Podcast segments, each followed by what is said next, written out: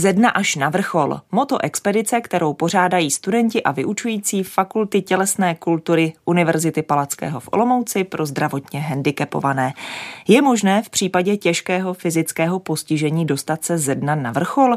A co si těmi vrcholy vlastně myslí? Proč se tato expedice jmenuje Přes bar? Kdo se jí může zúčastnit? Tak tyto a mnohé další moje otázky probereme s hosty Olomouckého studia, kterými jsou garant projektu Ondřej Ješina. Dobrý den. Dobrý den. A koordinátorka týmu organizátorů, studentka Alena Krejčí. I vám dobrý den. Dobrý den. Expedice, kterou připravujete, vstupuje do jedenáctého ročníku. Tak to už je docela dlouhá doba. Pan Ješina se teď upřímně vytřeštil, že mu to asi ani nepřišlo, že? No, já když jste to řekla, tak jsem se najednou uvědomil, kdy byla naposledy, nebo naposledy, kdy byla vlastně první expedice přes bar a já jsem jich napočítal 10, ale vy máte určitě přesnější čísla, takže 11. ročník. Mhm. Tak já vycházím z vaší tiskové zprávy a k tomu bych jenom uvedla, a ještě se k tomu asi dostaneme, že mně nepřišla tisková zpráva v textu, ale v PowerPointové prezentaci a uvědomila jsem si proč, protože vy jste tam potřebovali dostat spoustu fotografií. To je totiž něco, co eh, expedici přes bar hodně charakterizuje, že je potřeba vidět, že je potřeba vidět. Takže já v tomto směru naviguju všechny, kdo nás nyní poslouchají, na webové stránky Proglasu, eh, na příslušný článek k tomuto pořadu, kde i nějaké to ilustrační foto také uvidíte. Asi začneme u Ondřeje Ješiny, protože vy u toho projektu jste od počátku. Co to je Expedice přes bar? Expedice přes bar je tak trošku vysokoškolský předmět, tak trošku každoroční projekt, kdy začínáme znovu a znovu a tak trošku aktivní rekreační program pro pozvané hosty. Především hosty s nějakým zdravotním postižením, ale často se k nám připojují i lidi bez zdravotního postižení, kteří chtějí být jenom součástí toho celého projektu.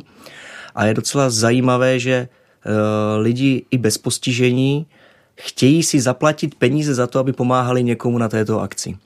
E, expedice přes bar začala jako předmět, který ve spolupráci s katedrou rekrologie jsme garantovali a řešili především pro studenty oboru aplikované pohybové aktivity, ale postupem času jsme ho obsahově zaměřili víc a víc na tu naši oblast a začali jsme využívat nástrojů, které jsou pro střední Evropu platné, protože první expedice přes bar byla na bezbariérové plachetnici, na tom se tady na Moravě moc neprojedete.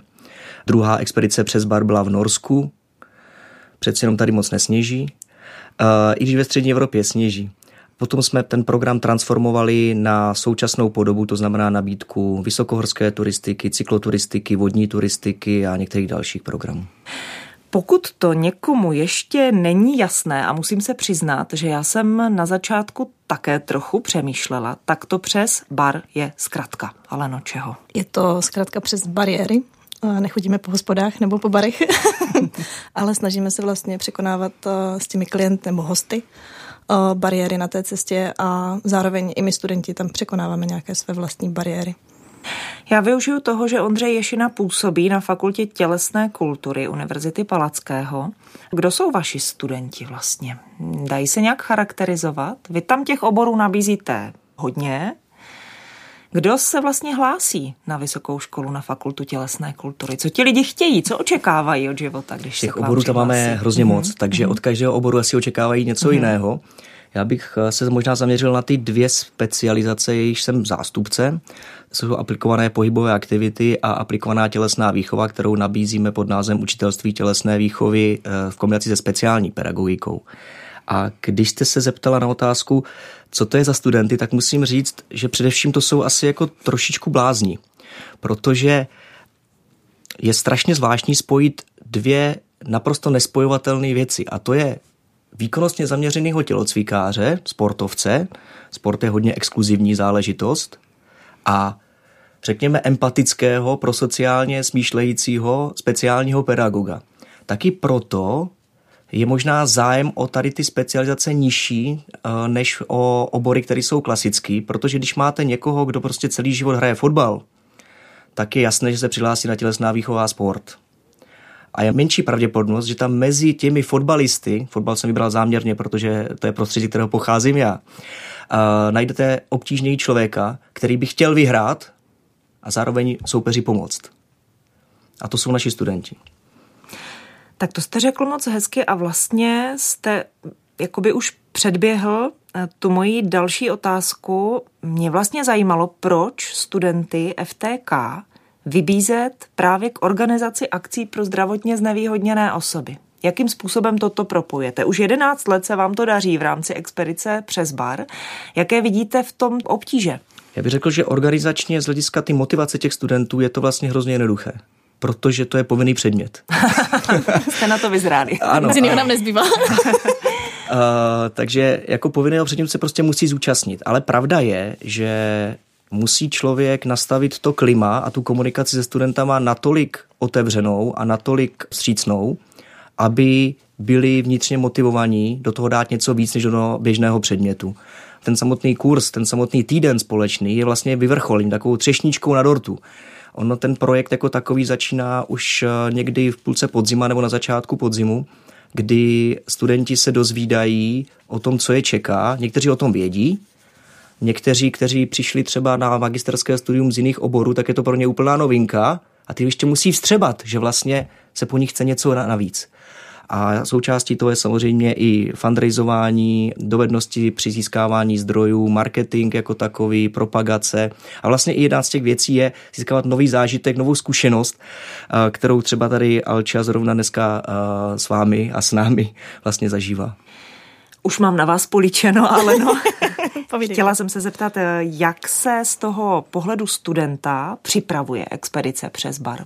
Pan Ješina říkal, že začínáte už na podzim, tak jestli můžete vylíčit ten průběh, který vyvrcholí v červnu expedici pro mhm. zdravotně mm-hmm. znevýhodněné. Takhle, já už jsem právě jako student, eh, nebo studovala jsem už vlastně bakalářský program aplikované bojové aktivity, takže jsem uh, věděla, že takováhle akce se koná.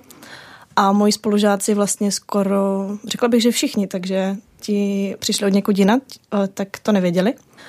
Takže jsem mi to nějakým způsobem představila. Jsem k tomu, že mám vlastně uh, kamarády z vyšších ročníků, tak jsem měla spoustu jako materiálů a věcí, které vlastně oni mi poskytli. My jsme si rozdělili uh, určité funkce. Každý vlastně uh, si vybral něco, co mu je blízké, kde si věří. Takže právě třeba ten fundraising pro mě to bylo tak vlastně do pozice vedoucího jsem byla tak jako vyslána těmi uh, ostatními spolužáky. Já jsem se do toho úplně jako nehrnula, ale vzhledem k tomu, že jsem vlastně o tom tak nějak jako věděla nejvíc ze všech, uh, tak jsem se vlastně uvala této pozice. A vy jste před natáčením zmínila tady soukromně, že jste skautská vedoucí, ano, že? takže možná což, i k tomu jste měla blízko, jo, k tomu organizování je lidí. pro mě myslím. si myslím velké plus v rámci toho, že už jsem jako pár akcí organizovala. Jasně. Takže tam, tam velké plus rozhodně vidím. A pro ostatní eh, dále tam právě třeba ten marketing, eh, komunikace s klienty, komunikace se sponzory, tak každý vlastně se našel v něčem. A tím letím já hrozně děkuji svým spolužákům, protože pracuji s týmem, který jede na 100 až 200% S takovým týmem se pracuje uh, suprově. Kolikrát jsem třeba některé věci, jako jsem se dotazovala, jestli už je to hotový a oni mi řekli, jo, to už je dávno hotovo, takže to pro mě bylo úplně super paráda, tak tohle už uh, řešit nemusíme. No a nicméně každý si vlastně vybral nějakou tuhle tu pozici a zaměřil se na to a, a jeli jsme plánovali jsme vlastně, kam se pojede, co tam budeme dělat, uh, jaké aktivity tam budeme dělat. Jak velký je ten tým studentských uh, je koordinátorů, organizátorů? 14 studentů. Uh-huh mám dojem, a jsou tam vlastně do toho zapojení i z dálkového, z dálkového studia. Takže mm-hmm. pro ně je to taky o něco vlastně těžší, protože už do toho samozřejmě pracují, ale i tak vlastně se když můžou, tak se zapojujou. Takže v tom je Chválila to jste super. ten tým a Aha. já si myslím, že pro vás jako pro studentku může být do budoucna hodně užitečné tyhle kontakty nestratit, že? Určitě. Já si myslím, že jako vysoká škola je především o kontaktech. a i vlastně ta naše jako různorodost toho, že vlastně každý přišel skoro jako z jinačího oboru, tak se to tam tak hezky jako promíchá, každý na to má jiný pohled, jiný nadhled na určitý věci, tak se o tom můžeme podiskutovat a právě díky tomu z toho může vzniknout třeba něco víc, než kdyby na to koukal jenom ten člověk černobíle, ale takhle to máme barevný.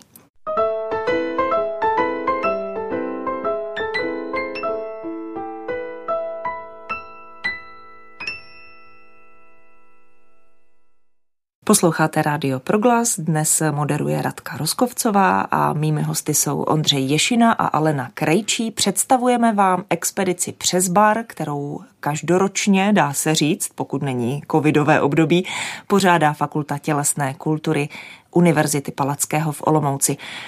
Pojďme se teď podívat na to, kdo jsou ti vaši klienti, kdo jsou ti lidé, pro které to pořádáte. Tak my už jsme řekli a několikrát jsme to i zdůraznili, že to jsou lidé, kteří mají nějaký zdravotní handicap. A vzhledem k tomu, že to, čeho se účastní, je poměrně dost adrenalinové, tak se chci zeptat, jak velký ten zdravotní handicap je, nebo může být, aby se mohli zúčastnit aby to pro ně nepředstavovalo nějaká zdravotní rizika nebo obtíže, které už by byly nezvladatelné. Kdo vám jezdí na ty expedice? Ondřej možná. Možná i v tom je ta unikátnost tady toho projektu, že my se snažíme to spektrum těch různých druhů a typů postižení tam obsáhnout co nejširší.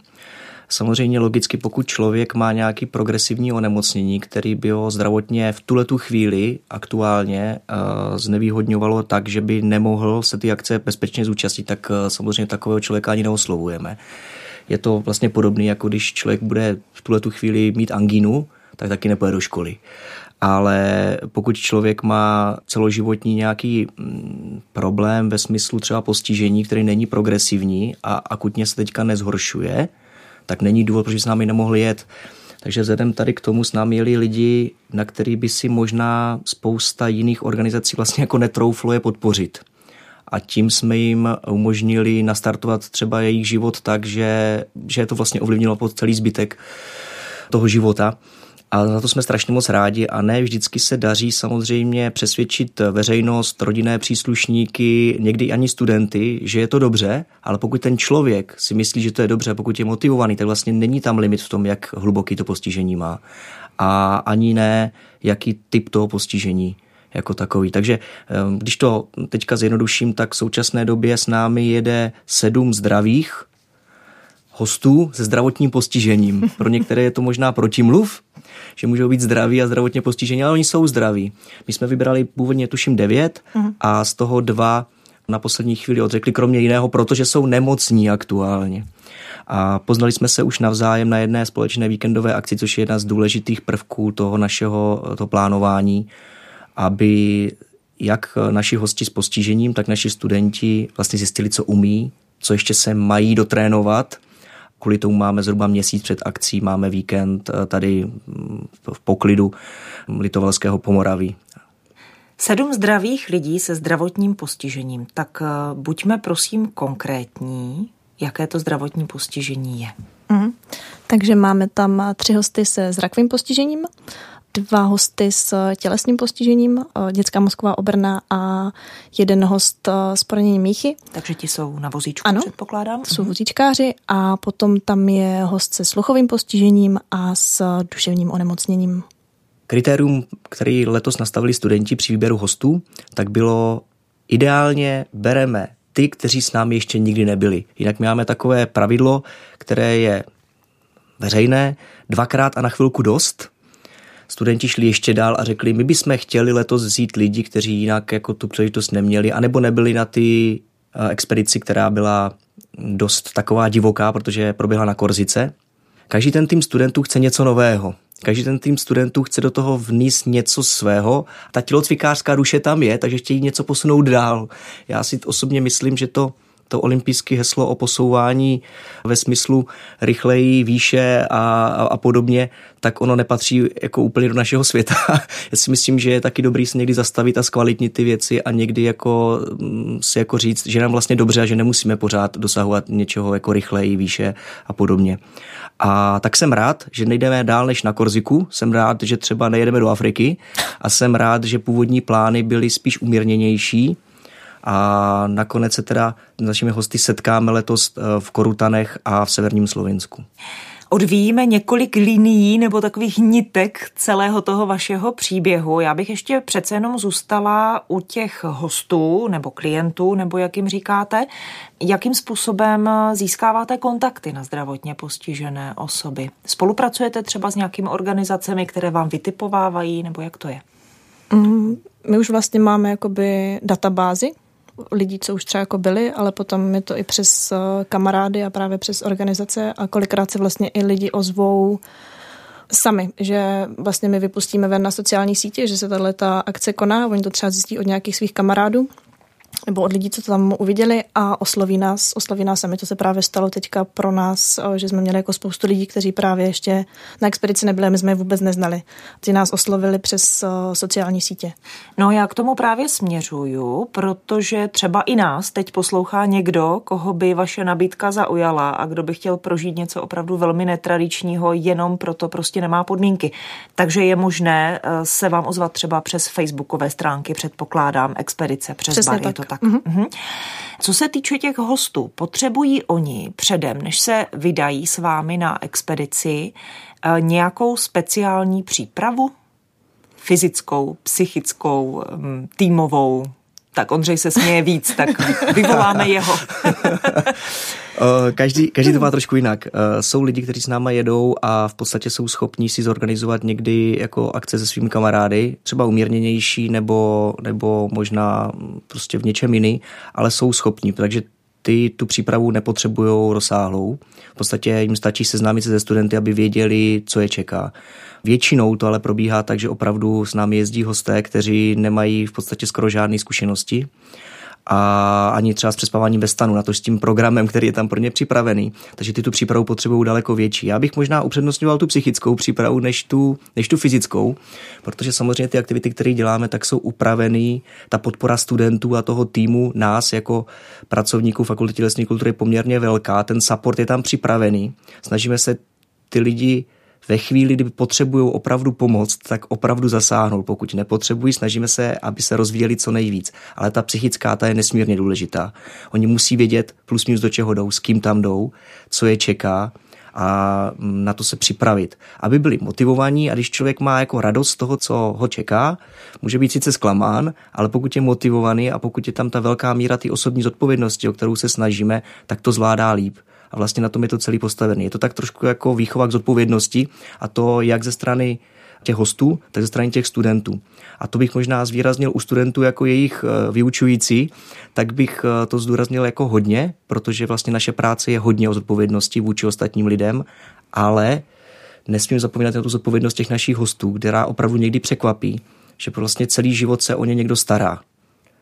A my chceme se o ně nestarat. My chceme být proto mluvím častěji o hostech nebo o kamarádech, než o klientech. My tady nejsme o toho, aby jsme byli jejich sociální pracovníci. Jsme tady o toho, aby jsme byli jejich průvodci nebo jejich parťáci. A proto já upřednostňuji to označení host, protože my je hostíme tak, že jako pro ně sice tady to zorganizujeme, ale tam vysoká míra toho vlastního vkladu, který po těch lidech chceme. A oni to teď už vědí. Snažíte se být v pozadí.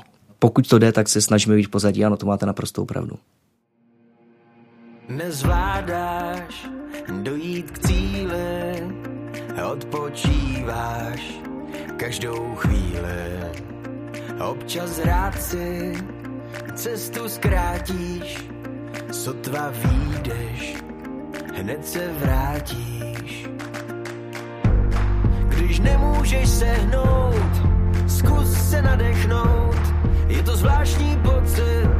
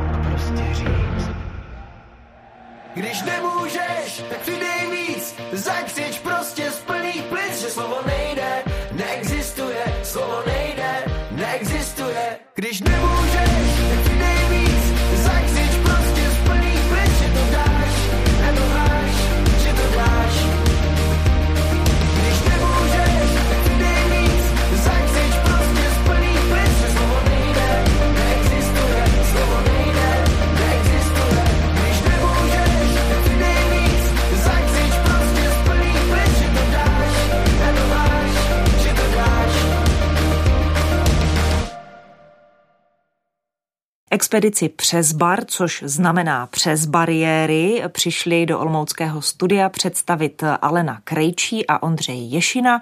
Oba jsou z Fakulty tělesné kultury Univerzity Palackého v Olomouci. Tak pojďme se podívat, Aleno, na ten letošní ročník. Vy jako koordinátorka toho týmu organizátorů toho budete vědět nejvíc. Ondřej už trošku naznačil, kam se letos vydáte a tak mě by zajímalo, jestli to můžete nějak rozvést, co všechno máte v plánu vidět, užít si, jak dlouho ta expedice červnová potrvá. Vyrážíme 10.6. a jsme tam do neděle 18.6. Asi bych začala prvotně naším motem, což je vlastně zjedna na vrchol. My, když jsme tu expedici začali připravovat, tak uh, úplně prvotní vlastně náš plán byl nás nadchla aktivita potápění. Ale postupem, když jsme si o tom začali zjišťovat uh, více, tak jsme zjistili, že uh, tato aktivita by asi nebyla úplně vhodná. Ale do toho jsme si vlastně právě vymysleli to moto z jedna na vrchol, že začneme někde jako dole a budeme postupovat někam nahoru. Uh, I v rámci vlastně toho, že z jedna na vrchol nejenom jakože cesta, ale i vlastně ta vnitřní cesta třeba těch klientů i nás, že vlastně jsou tam nějaké ty těžkosti. No mě v životě. fázi napadá ten druhý rozměr tady, Ano. tady toho hesla. Ale to heslo právě vzniklo tady z toho jako programu vlastně ano. a potom samozřejmě hnedka nás jako napadlo, že se to krásně dá spojit i, i vlastně tím životním příběhem těch uh, hostů a potom vlastně celé té expedice dohromady. Takže to nás napadlo potápění, které jsme právě našli ve Slovensku. To vlastně úplně eh, nevyšlo, zjistili jsme, že to není to nejlepší, ale u toho mota jsme chtěli zůstat a tak jsme hledali dál, jaké aktivity bychom mohli vlastně takhle jako pojmout, kde by byly, dejme tomu, jako podzemí nebo někde na dně. A našli jsme právě ve Slovensku u města Mežica jeskyně. Je zorganizován vlastně program, kde se dá jet eh, kolama uh, skrz jeskyně. Část těch jeskyní je zatopená a dá se tam vlastně plout na kajacích. Takže to se nám velice zalíbilo, oslovili jsme tu organizaci, ti nám řekli, že to není problém, že nám to dokážou i zprostředkovat, i v rámci toho, že tam budeme mít jako osoby s handicapem. Tam vlastně budeme začínat. První noc spíme v, ještě v Rakousku, ale právě u hranice Slovenskem. Potom se přesouváme do těch jeskyň, kde budeme mít tyto aktivity zprostředkované od té organizace. Zase se vracíme zpátky do toho kempu a potom dále vyrážíme, protože chceme jít právě někam na vrchol, takže potom pro nás bylo zásadní najít nějaký vrchol uh, relativně přístupný, abychom tam nějak jako došli uh, v pohodě a nepoškodili úplně uh, pomůcky. Našli jsme právě uh, Vršič. Drávskou stezkou budeme putovat k území vlastně Triglavského národního parku. Tam vlastně se ukempíme na pár dní a máme tam aktivity právě turistiku, cykloturistiku i vlastně feraty. A potom půjdeme na ten vrchol, tam přispíme na chatě, půjdeme zase dolů, ještě potom se kousíček přesuneme blíž zase zpátky do Rakouska, aby ta cesta pro nás nebyla uh, zdlouhavá, zpět vlastně hnedka z toho místa tam zpět uh, tady na fakultu tělesné kultury a tam už budeme mít takovou jako pohodu, takový jako ukončení a, a pojedeme, pojedeme zpět domů. Ale no moc hezky se to poslouchá, ale celou dobu mě dost mrazí, protože si představuju, jak vy dostanete někam na skálu vozíčkáře třeba. Jak to uděláte? Zrovna právě pro vozíčkáře tam ti úplně, máme tam jako program Feraty, ale zároveň i pro ně chceme alternativu lezení, který pro ně bude spíš pasivnější než aktivnější, ale o to si to, jakože vůbec si to budou moc vyzkoušet, že to jako to zvládneme. A co to znamená pasivnější? Pas, jako pasivnější představte mi to, že... já jsem nikdy na skálu nelezla ani a to samozřejmě jsem zdravá v tom Pasivnější smyslu. v tom smyslu, že je tam spíš jako by právě my vytáhneme, oni se aspoň nějakým způsobem tam jako posnaží někde jako chytnout někam trošičku dál se jako dostat, ale nebude to, že by se tam úplně jako lezli nebo že by jsme je tam vytáhli někde nahoru, ale jenom vlastně ten zážitek, ta zkušenost pro ně, že se vůbec jako budou do sedáku a někde za lano je tam vlastně zahákneme a oni aspoň trošičku budou mít tu možnost si něco takového vyzkoušet, tak aspoň takovým způsobem jim zprostředkujeme to lezení, že nepůjdou třeba úplně na feraty, jako ostatní klienti, kteří jsou toho schopní, ale zrovna ti, kteří jsou na vozíčku, tak budou mít možnost alespoň tady tohohle toho. Možná, jestli můžu doplnit, ten náš obor je hodně o hledání alternativ nebo hodně hledání jako variabilních možností. Jedna z těch zásad je, že ne každá aktivita je vhodná pro všechny a proto není jako nutný přemýšlet, jak udělat feraty pro člověka s kvadruplegií. To je naprosto logický. Pokud ale ten člověk je s ním dostatečně komunikováno tak, aby chápal, že opravdu jako feraty nejsou pro něj, ale jsou třeba pro ty naše hosty se zrakovým postižením, tak je mu nabídnuto v tu chvíli jiný, jiná část programu a pokud budou mít zájem, což třeba naše kamarádka Peťa, která má mozkovou obrnu, tak eh, pro ní třeba líst, jako aktivně líst, možný je. Dokonce lezení se používá do jisté míry jako rehabilitační technika pro lidi s mozkovou obrnou.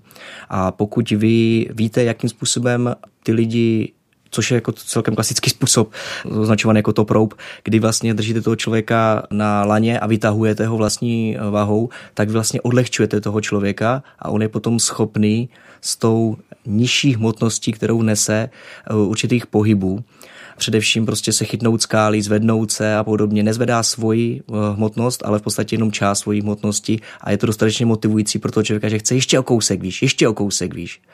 A kdyby se tomu člověk eh, jako řekli, že má líst po zemi a líst po čtyřech, tak to neudělá. Ale když leze na skálu, co životě nezažil, tak chce být o 20 cm výš. A těch 20 cm pro vozíčkáře je něco jako pro nás 20 metrů. A v tu chvíli na sebe strašně pišný a strašně hrdý. Popište mi, Ondřej, nevidomého člověka na feratě. Zavřete oči a zkuste si to. tak jednoduché to jo, je. tak si to je. představuju, jak je kolem něho právě ten váš tým organizátor. Ne, stačí jeden člověk. Stačí jeden člověk, který u toho člověka je, tak, aby kontroloval to, že vlastně s těmi karabinami, tak jak na těch feratech nebo na kletterštajzích je prostě pracováno, tak, aby to bylo bezpečný je dobrý mít vlastní tempo, takže je jasný, že člověk s zrakovým postižením potřebuje minimálně trojnásobný čas než člověk, který vidí. A je tam jedna velká výhoda, kterou vám řekne většina zrakově postižených lesců, i když teda jako feraty nejsou brany jako lezení, ale jako turistika, ale rozumějme, lezení to je. Je to něco extrémnějšího, ano. Je to lezení, je to lezení. Oni vám potvrdí jednu věc, jako že to je vlastně jako strašně dobrý pohyb, protože oni se nebojí, protože nevědí, co je pod nima. A tím, že nevidí, co je pod nima, tak nejsou tím limitovaný. Takže vlastně tak, jako vy jste půl metru nad zemí, a jste s tím v pohodě, tak dokážete strašně moc. A když jste 10 metrů nad zemí, tak nedokážete takřka nic jako neskušený. A tady ty lidi jsou půl metru nad zemí. A my jim nelžeme, my jim řekneme, kolik je pod nima, ale oni tu představu stejně jako nemají, takže vlastně jako je to nelimituje tady v tom. Co je limituje, je ten čas. A to, že s nima může eh, líst ten člověk, který na to školený a leze jeden na jednoho a v rámci toho mají svoje tempo, tak je to prostě pohyb, který je naprosto úžasný. Je taky potřeba si uvědomit, že většina zrakově postižených vidí, a jak já s oblibou říkám, většina sluchově postižených slyší, většina vozíčkářů se může postavit na nohy a většina mentálně postižených není úplně tak hloupých, jako si majorita myslí. Takže vzhledem tady k tomu je potřeba si říct, že pokud s náma jede ho se zrakovým postižením, tak on samozřejmě jako eh, zbytky zraku má většinou takže je schopen i zrakem kontrolovat některé svoje mm, manipulace s materiálem nebo s tím pohybem. Mm-hmm, takže nejsou to lidé, kteří by třeba od malička byli úplně nevědomí. To je to, různý, to, to je různý, to je mm-hmm. různý. Uh, někteří uh, mají progresivní zrakové postižení třeba, takže jejich motorické nastavení a jejich motorický vývoj byl běžný, což je potom výhoda právě pro tady ty extrémnější věci. U lidí, kteří mají vrozený zrakový postižení, tak tam je to samozřejmě daleko těžší a tam třeba nemusí celou cestu ferat, ale naopak třeba jdou líst podobně jako ti vozíčkáři, jenom ten jeden úsek.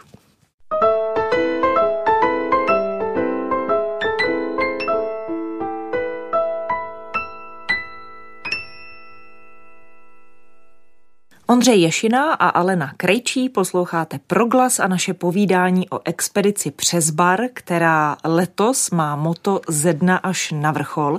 Já bych se teď chtěla věnovat ještě mm, takovému tomu zabezpečení z hlediska speciálních pomůcek, které potřebujete pro organizaci vaší výpravy. Jaké to jsou pomůcky a kde se dají sehnat? Mm-hmm. Naše fakulta nebo Centrum APA uh, disponuje spoustu s speciálníma kompenzačníma pomůckama a kolikrát vlastně i sami naši hosti, některé vlastní. V tomhle máme velkou podporu právě od uh, Centrum APA, vlastně, která sídlí na Fakultě tělesné kultury. A já poprosím Centrum APA, aby ano. Ondra představil. Ano, je to tak. My jsme vlastně mluvili o tom, že hosty získáváme tak, že se kontaktujeme ostatní organizace, ale nepadlo tady, že vlastně sami jsme organizací. A Centrum aplikovaných pohybových aktivit je vlastně oddělením naší katedry, která má na starosti tu aplikační sféru, to znamená propojení s reálným praktickým světem, kdy si dávno před lety jsme uh, učili studenty, jak by to mohlo v praxi být. A my jsme se ohlídli a zjistili jsme, že to ale v praxi není, že by to mohlo být. A pokud nechceme stavět Potěmkinové vesnice pro naše studenty, oni sice neví, co jsou Potěmkinové vesnice, ale to teďka není důležitý, tak uh, v podstatě jsme museli založit organizaci, která to začne dělat. Založili jsme Centrum aplikovaných pohybových aktivit, začali jsme spolupracovat s praxí a v tuhle tu chvíli jsme na Centrum APA navázali velké množství různých projektů, který umožnil nakoupit materiál, který nemá v České republice nikdo, ale v podstatě ani ve střední Evropě a jsme vlastně největší půjčovnou i sportovně kompenzačních pomůcek. A byla to strašně hezká otázka, kde scháníme ty pomůcky. My si některý z nich musíme vyrobit eh, s našimi výrobcemi. Oni neexistují. Ne, buďte totiž... prosím konkrétní, popište, čím disponujete, jaké to jsou pomůcky, mě to strašně zajímá. Dobře, uh, můžeme i opustit. Já začnu tím, že opustíme asi tu oblast toho letního outdooru, protože my jsme jako naše katedra jsme se dost dlouho věnovali především zimním aktivitám, takže zatímco některé školy nebo některé organizace vlastní třeba tři, čtyři monosky, což už jako poměrně hodně, to jsou lyže speciální pro lidi na vozíku, tak my v tuhle tu chvíli disponujeme 20 kusy monosky, 21 vlastně šesti biskinama, takže my vlastně ten, oblibou říkáme, arzenál tak uh, umožňuje jak zapučování do škol, tak aby děti s tělesným postižením se mohly účastnit zimních kurzů, tak sami pořádáme zimní kurzy, půjčujeme i dospělým, i rodinám na víkendy nebo na týdenní dovolený. To, že disponujeme tady tím materiálem, to umožňuje i zapučovat to lidem, tak aby s, uh, mohli prostě trávit ten svůj volný čas tak, jak je běžný, bez ohledu na to, že mají člena v rodině s nějakým zdravotním postižením. No a podobně je to takhle i s kolama, takže třeba tandemových kol máme 10, takže můžeme dělat výjezdy pro 10 zrakově postižených eh, děcek nebo dospělých najednou a handbikeů podobné množství. A takhle bych mohl pokračovat dál a dál a u některých pomůcek opravdu narážím na to, že vlastně nejsou na trhu. Například dospělácký outdoorový kočárek. Kočárek zní jako dětsky. Budeme říkat třeba kočár.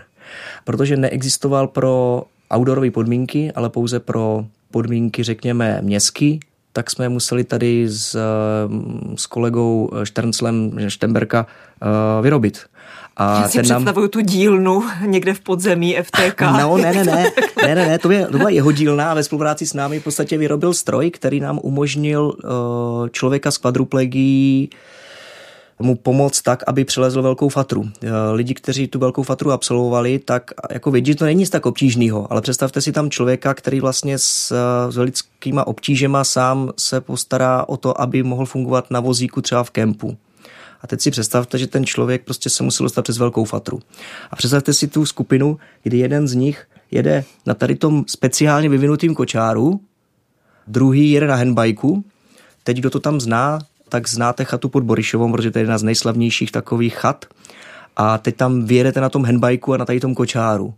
A místní, místní provozovatele takovým zaujetím se na vás dívají z té dálky a mají prostě pocit, že to, co tam konzumují, tak má větší sílu, než očekávali, protože jako nevěří tomu, že je možný vůbec tady to, že, že to, co vidí, je opravdu realita.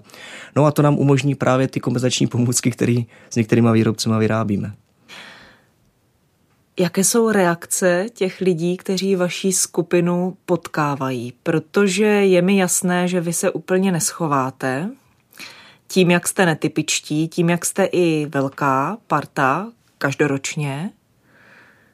Co ostatní turisti? Jak na to koukají, když vidí, že eh, nakládáte, já nevím, vozíčkáře na kajak nebo něco takového? Tak já mám zatím jenom zkušenost právě vlastně z té předexpediční akce.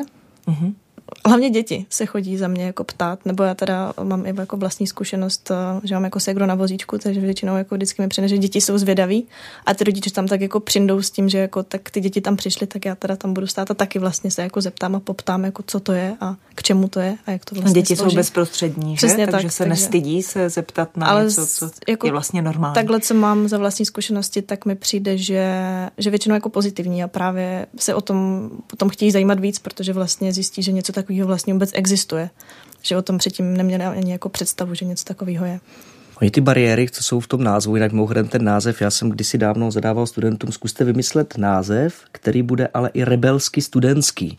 Proto to přes bar, ono to jako znamená přes bariéry, ale má to tam ten studentský podtext toho baru, protože studentský život je i o těch barech ty bariéry totiž a to chození přes ty bariéry zdaleka není jenom přes bariéry jako vnější ve smyslu jako přírodní, ale je především přes ty vnitřní bariéry, protože ty jsou daleko složitější a složitěji odbouravatelný a tady ten outdoor a tady ty naše aktivity vlastně odbourají strašně intenzivně, protože ve chvíli, kdy někdo řekne, například na běžných školách, běžných základních školách nemůžu vzít dítě na výlet, protože těch důvodů je vždycky tisíc, takže to je jedno, jaký důvod bych teďka řekl. A Přesto, že na internetu běží videa z expedice přes bar, kde oni vědí, že, jako, že to jde a jde to jde i pro lidi s daleko těžším postižením a jde to v daleko obtížnějších podmínkách než je školní výlet, tak vlastně to učitelský to nejde, se mění, ono to jde, ale ono se nechce. Takže oni ty bariéry se v podstatě překonávají i tou samotnou akcí, jako takovou především ty vnitřní. A co se týká toho, co si lidi myslí nebo nemyslí, většinou ty reakce jsou pozitivní. Mě to připomnělo ještě jednu věc, jeden z našich hostů a kamarádů eh, Peťa Štiller, tak on má organizaci na handbajky, nebo vůbec jako organizaci, která podporuje handcycling a loni vymyslel ve spolupráci s námi a s Fakultou sportovních studií akci, kterou nazval Je, co to je, protože to je standardní reakce dětí na to, když on na handbajku projíždí ulicí. Takže vlastně akce Je, co to je. A pokud si něco myslí o náš Karedyho, tak si to nechávají pro sebe asi ty lidi. Možná si říkají, že to jsou blázni, možná nevěří tomu, že to je možný, možná hromada lidí nevěří tomu, že to je bezpečný. A já se tomu vlastně nedivím, protože pokud člověk se nepouští do některých věcí sám, protože považuje za nebezpečný, tak při představě, že se do toho pouští člověk, který má těžké postižení, tak je to jako legitimní, že si to myslí, ale je to jenom v jeho hlavě. My bychom do rizikových věcí eh, nešli, pokud tam eh, pohyb, každý pohyb nese sebou určitou míru možnosti zranění. To je jako jasný. Kdo se nechce zranit, tak se nehejbe. Ale tak, aby to bylo riziko ve smyslu tom, že by eh, jsme vyloženě vytvářeli podmínky pro to, aby to bylo rizikový. To ne. To, že tam to přijde jako součást toho programu, to se samozřejmě může stát, ale děláme všechno pro to, aby jsme se tady těm věcem vyhnuli. Každopádně reakce jsou aspoň ty vyřčený jsou ve skrze pozitivní. Ondřej, před chvíli jste otevřel ještě jedno podle mě dost složité téma, jenom tak jste ho naťukl, ale dovolím si se k němu vrátit a využiju mm, vaší zkušenosti vyučujícího vysoké školy, tak eh, vy asi eh, nejste ten člověk, který by mohl mluvit za učitele, já nevím, základek nebo středních škol, ale samozřejmě v rámci inkluze se stává, že v těchto třídách jsou třeba vozíčkáři nebo jsou děti, které mají nějaké zdravotní omezení. A to je právě to, jedeme na školní výlet, ale ty s námi nemůžeš, protože. Jak v tom pomoct? Jak v tom společensky pomoct? Já si myslím, že to bude jako dlouhý proces. Eh, jsou lidi, kteří by se snažili asi pravděpodobně tlačit tak, aby to bylo vyřešené do pěti, do pěti minut nebo ideálně do pěti let, ale tak to nejde. Eh, já si myslím, že to právě je záležitost, která je mezigenerační v tom pochopení, že vlastně ten člověk, který chodí na naši školu a má nějaký zdravotní omezení, není na obtíž. On je vlastně součástí naší společnosti, součástí ty komunity, protože tam bydlí, protože do té školy chodí. A povinností školy je vytvořit podmínky pro to, aby děti mohly jít na školní výlet. Ale samozřejmě rozumím tomu, že člověk, který tím neprošel jako dítě a teďka jako dospělý na vysoké škole tím taky neprošel, tak je potom překvapený, že v té profesi najednou dostává nový výzvy, kterých není schopen jako... Takže rozumím tady tomu a právě pro tady ty lidi se snažíme mít adekvátní podporu. Máme strašný štěstí, že tuhle tu chvíli, že Olomoucký kraj eh, je ten, který se rozhodl systémově tady ty věci podpořit a už několik let vlastně financuje fungování konzultantů a pak, kteří do těch škol dojíždí a právě pomáhají těm školám bezplatně a to jak na eh, úrovni školní tělesné výchovy, ve smyslu tělesná výchova v tělocvičnách na hřištích, tak stejně tak na kurzech, na výletech a i na adaptačních kurzech eh, školách v přírodě, každopádně mimo ty standardní prostory určený pro výuku. A byl by se moc rádi, kdyby se tady ta podpora a financování tady ty podpory rozšířila i do dalších regionů, jako na systémové úrovni, protože by to umožnilo těm učitelům dělat dobře svoji práci a být si jistější v tom, co dělají. No a samozřejmě to primární je, že ty děcka, které mají nějaký speciální vzdělávací potřeby, budou normální součástí komunity svých vrstevníků. Říká Ondřej Ješina, spolu s ním je ve studiu také Alena Krejčí. Aleno, vás se ještě zeptám na věk účastníků, myslím tím těch zdravotně znevýhodněných hostů. Jak je to letos, zhruba odhadněte, nechci žádná přesná čísla, ale pro tu představu, jsou to spíše mladí lidé, nebo jsou to lidé třeba ve středním věku, kteří si chtějí dokázat, že zvládnou prostě na speciálně upraveném kole třeba dojet nějakou vzdálenost? Mm, máme nebo... tam hmm. spíše hmm. mladší, řekla bych, mezi 20, 30, 35 lety, tak takhle se to nějak pohybuje. Takže s těmi hosty. v podstatě taková studentská, lehce starší studentská skupina Přesně i tak. u těch hostů. Mm-hmm. Mm-hmm. Nelimitujeme to věkem, musím říct. Jo. Jeden z mých kolegů má 69, mm-hmm. a, takže není tam limit věkový. Zbyňa mi odpustí, že jsem teďka prozradil jeho věk. Měli jsme samozřejmě hosty, kterým bylo třeba k 50 letům. Tady ten limit není z hlediska toho vrchu. Z hlediska toho spodu ano, protože my se snažíme dělat spoustu programů pro děti, a tady ten program není pro děti. Snažíme se, aby byl pro dospělé. Pokud je tam někdo, kdo ještě nedovršil 18. roku, tak je to vlastně člověk, který většinou buď to 16, 17 let a podobně, ale snažíme se opravdu brát především dospělí. Je tam ještě jedna podmínka, která je dobré, dobré zaznít, protože tady byla ta výzva, jestli chcete příští rok, eh, pojďte se na Facebook, a to je pokud s námi jede host s mentálním postižením, tak eh, vyžaduju, aby tam s ním jel ještě člověk, který ho zná dobře. Protože přeci jenom pokud komunikujete s člověkem s mentálním postižením, koho neznáte a na otázku eh, je ti dobře, všechno je v pohodě, tak většinou dostanete odpověď ano, ale vy nevíte, Nemusí co je ta realita, být. nemusí ano. to být ta realita a pro, přece jsme v podmínkách, kde by bylo dobře, aby jsme věděli, jak na tom ti naši hosté jsou, protože jejich motorická úroveň nebo ta psychická, ten psychický nastavení může být jako opravdu rozdílný. Takže to jsou ty limity 18 eh, let a případně u hostů s mentálním postižením doprovod. Tak a ještě jeden okruh mě zajímá a jo, říznu do toho financování vašeho projektu. Jak to je? Uh-huh. Tak uh, to právě se snažíme zajistit uh, my studenti, právě fundraisingem, kdy se snažíme sehnat jak uh, vlastně finanční prostředky, tak vlastně i pomůcky a jídlo, aby jsme to vlastně nemuseli zaplatit celý.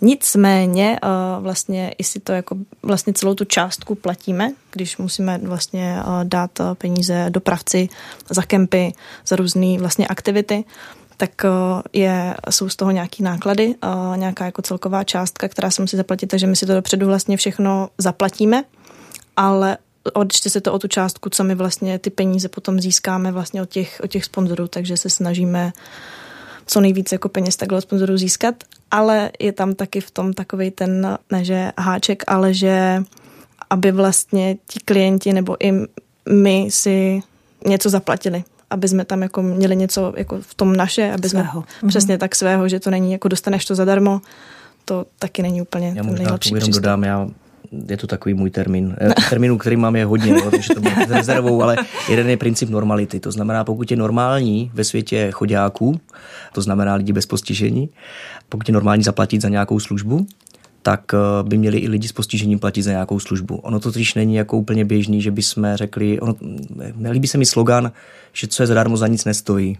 A tady ta akce je hodně výjimečná, není rozhodně předražená a e, tím pádem vlastně studenti platí to stejné, co naši hosté.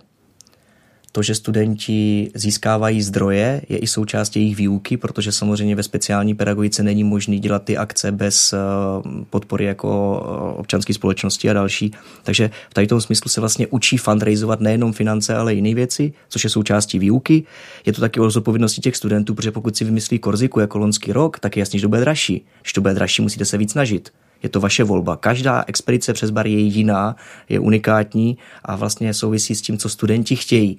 Chcete? Tak se snažte. A v tom je ten předmět úplně jiný než všechny ostatní, které já jsem na vysoké škole zažil.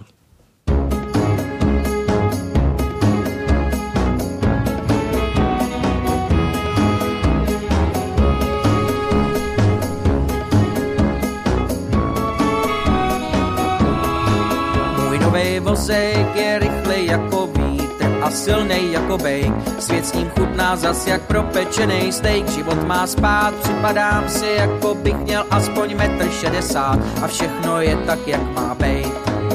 To není vozejk, mladej, tohle to je nějaký fake, to je kolo a s tím nesmíš do autobusu. Jo, ten, kdo má kolo, tak musí jít z kola ven, tak s pánem Bohem pac na pusu. Jsem ředitel tohle autobusu, mám svý pravidla a svý know-how. Jsi ředitel tohohle autobusu a je to autobus do stanice Ouha.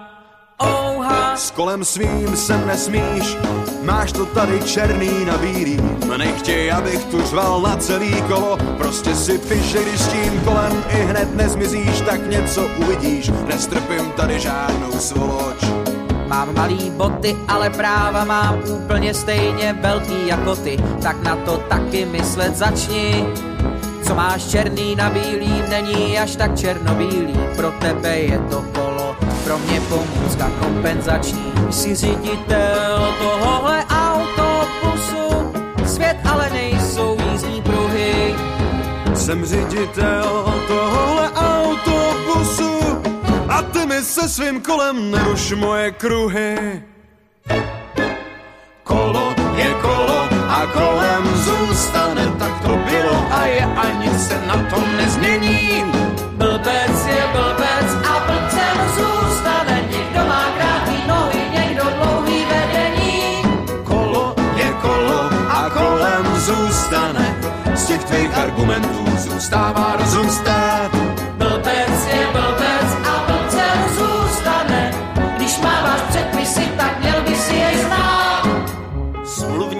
Přepravní podmínky, článek 6, odstavec 15. Jiné pojízdné kompenzační pomůcky se považují za vozíky pro invalidy, pokud jsou svými rozměry a vahou s nimi srovnatelné. Nechci jen na tkách a nějak zvlášť netoužím po hádkách. Chci jen to, na co mám nárok, na to vem jet. Lidi jako já nežijou jenom v pohádkách, jeden v tom všichni spolu, tak nás nechte jet. Pustím tě sem s kolem a má autorita bude rázem z kolena. Jak to uděláš jednou, každý to pak chce. Pravidla jsou pravidla.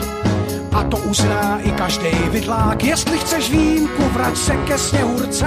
Jsem ředitel tohohle autobusu. Odvolávej se třeba k Bohu. Jsi ředitel tohohle mi vezmeš bílou hůl nebo dřevěnou nohu. Kolo je kolo a kolem zůstane, tak to bylo a je a nic se na tom nezmění. Blbec je blbec a blbcem zůstane. Někdo má krátký nohy, někdo dlouhý vedení. Kolo je kolo a kolem zůstane. Z těch argumentů zůstává rozum stát.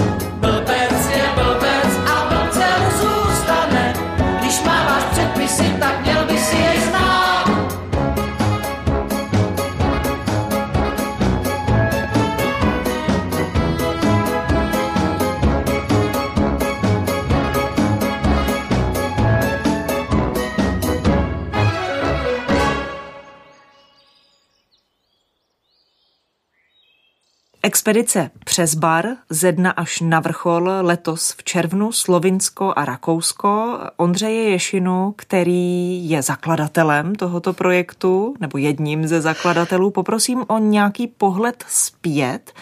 Mluvil jste o Korzice, kam ještě jste se v rámci toho projektu se svými hosty dostali?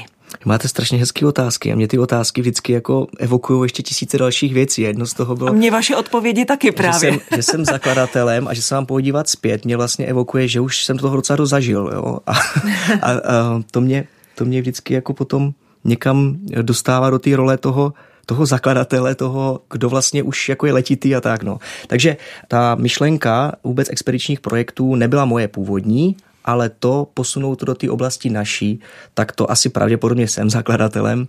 Já osobně hodně tíhnu k tomu prostředí Alp. Mám rád upřímně nástroje, které jsou pro tu Evropu a pro střední Evropu prostě nejplatnější. Takže nejčastěji se jezdilo do Alp. Proč do zahraničí? Protože v zahraničí jsou daleko větší přírodní výzvy. V minulosti jsme měli i nápady od studentů, proč nejedeme třeba, já nevím, Uzlína Baťův kanál, nebo proč neabsolvujeme prostě akce typu Povltaví a podobně. To nejsou výzvy, které vám potom umožní jít někam někam za hranice tady toho, za tu bariéru. Neprověří to ty bariéry, rozhodně ne ty vnitřní. Dostat studenty z toho svého komfortu, těch svých pokojíků, privátů a mm, kolejí je vlastně ten důvod, proč se jezdí do zahraničí hromada těch studentů u nás v Čechách ještě pořád, rozhodně na fakultě lesní kultury se obává mluvit eh, cizím jazykem, ať anglicky nebo německy. A tady to prostě musí. A pokud to nejsou schopní, tak potom nemůžou být pro ty hosty adekvátní podporou. Takže vlastně oni opět jako musí se překonat tady těch věcí. A opět to je taková další, už asi desátá bariéra, kterou musí překonávat. Takže proto do zahraničí. A ty Alpy jsou úžasný v tom, že nabízejí na pěti eh, kilometrech čtverečních tolik výzev, že můžete jet kamkoliv a udělat ten program jakýkoliv a splníte ten výstup, který potřebujete. To znamená posunout ty hranice toho člověka tam subjektivně maximálně, kam se posunout dají a mít z toho opravdu jako dobrý pocit. Švýcarsko, Rakousko, Severní Itálie, Slovinsko opakovaně. Mám tady ještě jeden problém, který mám o ty akce na Korzice a to je, řekl jsem, tabu pro moře. Ano, to bylo první. Uh, už třikrát jsme se nějakým způsobem dostali k moři, a už třikrát musím říct, že ať to chcete, nebo jestli to je komplex ještě z 80. let jako z Chorvatska nebo z Jugoslávie tehdy, prostě jak se dostanete k moři, tak strašně zlenivíte. Ale všichni, to prostě takhle nejde. Je potřeba mít vízový prostředí a to nám právě nabízí prostředí těch Alp, případně mm. jako... Ale byli jste i v Česku, vím, že před několika lety jste lezli na sněžku z vozíčkáři. Takže... Ano, vybrali jsme největší výzvy, které jsme mohli v České republice. To bylo ovlivněné hodně covidem. Eh, ta akce se strašně moc povedla. Původně teda se mělo jet samozřejmě úplně kam jinam. Já jsem se těšil, jak pojedeme k Innsbrucku, k Aachenze a do mých oblíbených destinací. Nakonec, ale i díky tomu, že ten tým studentů byl naprosto úžasný, jsme měli na české podmínky. Ale paradoxně jsme v Čechách najeli víc hodin v autobuse, než v tom Rakousku. A to je taky další záležitost. Jo? Ono se jako řekne, Čechy jsme malinký, ale pokud tam chcete opravdu nějaký výzvy, který mají smysl a dá to do scénáře, to potom znamená, že prostě strávíte 6-7 hodin v autobuse a to jako není úplně ideální i ve vztahu k našim hostům. Tak pozveme naše posluchače jak na webové stránky Proglasu, kde se mohou podívat na několik ilustračních fotografií, ale hlavně také na facebookové stránky projektu Expedice přes bar. Já vám popíšu jednu fotku, kterou jsem tam viděla, která na mě teda udělala velký dojem. Eh, vozíčkář na speciálně upraveném kole vepředu veze evidentně svoje dítě v batolecím věku. Přes ta řídítka má takhle jako zaháknuté berle a je šťastný. Tak to je asi cílem toho, co byste chtěli dokázat, že? Uh, já bych šel ještě o maličko dál, zvýšit tu kvalitu života. Štěstí je vlastně předstupeň toho mít kvalitní život. Takže ano, je to nedělnou součástí, ale šel bych ještě dál. Zkvalitnit těm lidem život a umožnit jim právě to, aby si věřili, že to vlastně můžou bez nás. To je taky jedna z těch našich zásad. A to je, aby ty lidi se zlepšovali natolik, že nás nebudou potřebovat. Ondřej Ješina a Alena Krejčí z Fakulty tělesné kultury Univerzity Palackého Olomouc, expedice přes bar. Několikrát během toho rozhovoru se musela rychle mrkat. Tak vám děkuji za to, že jste přišli. Ať se vám daří, ať to všechno ve zdraví zvládnete. Pozdravujte vaše hosty. Taky děkujeme. moc děkujeme.